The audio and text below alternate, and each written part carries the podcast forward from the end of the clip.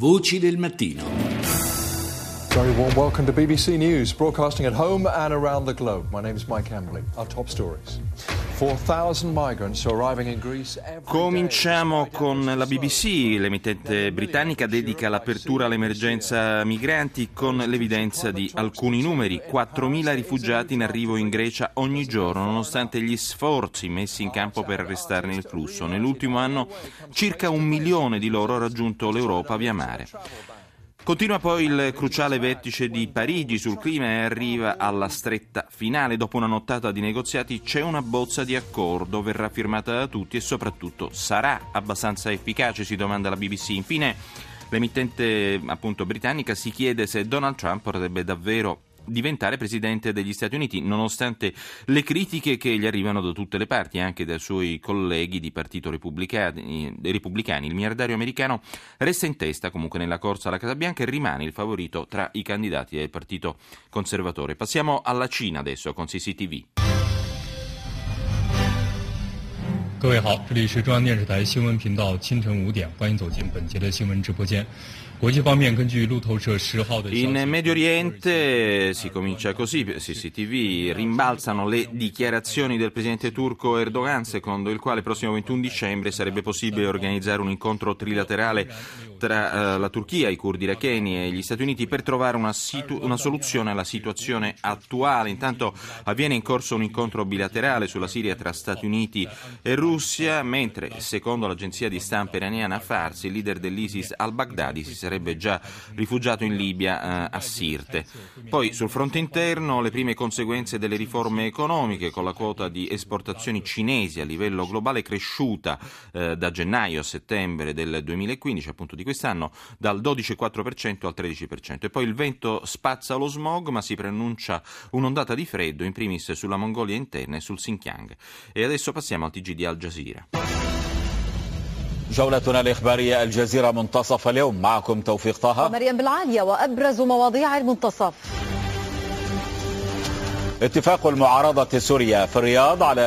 Accordo tra l'opposizione siriana a Riyadh, all'interno dell'opposizione siriana, per la formazione di un corpo politico di livello e una delegazione per il dialogo con Bashar al-Assad a Vienna. Le forze della coalizione araba prendono il controllo dell'isola strategica di Arish vicino a Bab al-Mandib, si riferisce allo Yemen. Il vertice dei paesi del Golfo punta soluzioni, su soluzioni politiche per risolvere le crisi eh, regionali e, chiede, e chiede, appunto sempre sullo Yemen, lo svolgimento di una conferenza internazionale per la ricostruzione del paese. Infine la NBC. From NBC News World Headquarters in New York. Breaking news. FBI divers enter a lake near the scene of the San Bernardino terror attack a. La NBC apre con il, i sommozzatori appunto dell'FBI che stanno ispezionando un lago nei pressi del luogo della strage di San Bernardino in California sulla base di informazioni che emergono dal rapporto tra il killer e l'uomo che ha comprato eh, appunto per lui e la moglie appunto le armi. Poi su Trump un focus, il candidato repubblicano in testa alla corsa presidenziale potrebbe perdere comunque un notevole giro di affari a causa del suo piano di chiudere l'entrata in America ai musulmani. Ha dovuto intanto cancellare un viaggio in Israele. Cosa pensano gli americani del suo piano? Stasera lo si vede dai sondaggi. Rompe il silenzio per la prima volta Bowie Bergdahl, americano ex prigioniero di guerra, rivela perché ha abbandonato la sua postazione per poi finire nelle mani del nemico. E poi un treno in corsa, passeggeri intrappolati in un treno della subway della metropolitana di Boston senza controllo, terrorizzati quando scoprono che non c'è un operatore a bordo mentre il treno sfreccia di stazione in stazione. This is CNN Newsroom live from Los Angeles. Ahead this hour, terror alert in Geneva. E allarme terrorismo anche in Svizzera, viene innalzato il livello di allarme a Ginevra, secondo la CNN, dove si stanno concentrando le ricerche di cinque persone, alcune delle quali sospettate di aver partecipato agli attacchi di Parigi. La CIA ha fornito alla polizia elvetica i nomi e le foto di quattro persone definite armate e pericolose che avrebbero pianificato da tempo attacchi terroristici nel paese, ma anche a Chicago e a Toronto. Sarebbero tutti radicalizzati e sospettati di far parte della rete del terrorista Murad Fare. Per la prima volta rompe il silenzio il militare americano Bowie Bergdahl che si allontanò a giugno del 2009 dal suo avamposto afghano e venne catturato dai talebani.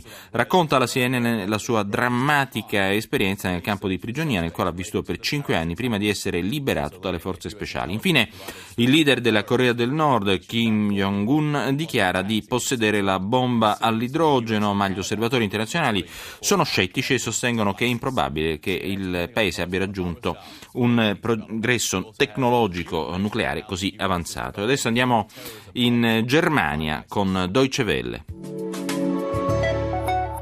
Foreign policy and security issues proved divisive on the first day of the SPD party conference. Politica estera e sicurezza, questi temi al centro del congresso annuale dell'SPD, il Partito Socialdemocratico in corso a Berlino. L'opposizione di sinistra si è scagliata contro la recente decisione del Bundestag, il Parlamento di Berlino, di autorizzare l'appoggio militare alla coalizione internazionale che combatte l'ISIS in Siria, nonostante la partenza dei tornado delle forze militari. Il ministro degli esteri Frank Steinmeier, intervenuto al congresso, ha difeso questa operazione dichiarando che la Germania non può sfuggire alla responsabilità globale di combattere gli estremisti. Il ministro è anche intervenuto sul tema dei migranti, confermando che l'Unione Europea deve garantire una risposta univoca alla crisi dei richiedenti asilo che premono i suoi confini, altrimenti è destinata al fallimento. E adesso andiamo in Francia con France 24. Il est 18h à Paris. Bonsoir à tous. Karim Benzema n'est pas sélectionnable en équipe de France tant que sa situation judiciaire n'évolue pas. Déclaration tout à l'heure de Noël Legrette, le président de la Fédération française de football. Karim Benzema non è più selezionabile nella squadra francese, lo ha dichiarato il presidente della Federazione Calcio Noël Legrette. La, la causa è la sua situazione giudiziaria nel caso Sex Tape. Mancano ormai sei mesi alle, ai campionati europei eh, che si giocheranno chiaramente senza l'attaccante del Real Madrid. E poi Mauricio Macri si insedia come presidente dell'Argentina, succedendo a 12 anni di eh, Kirchner, marito e moglie, e, e la presidente Cristina Kirchner non ha assistito alla cerimonia, segno di tensioni eh, politiche interne che eh, sono destinate probabilmente a proseguire. Infine il premio Nobel per la pace al quartetto tunisino consegnato ieri, appunto un quartetto che ha permesso la transizione democratica e il dialogo nazionale. E adesso spostiamoci in Marocco con il TG Median. اهلا بكم الى نشط الظاهره من طنجه والبدايه بابرز العناوين Sgominata appunto nel paese, il Marocco una cellula terroristica seguace dell'ISIS e poi paura in Cina per una nuvola di fumo mm, riscontrata in alcune zone del paese. La coppia di terroristi di San Bernardino in California erano fondamentalisti ancora prima di eh, conoscersi, dunque nuove rivelazioni a riguardo. E chiudiamo adesso con la TV sudcoreana, ma in lingua inglese, Arirang TV.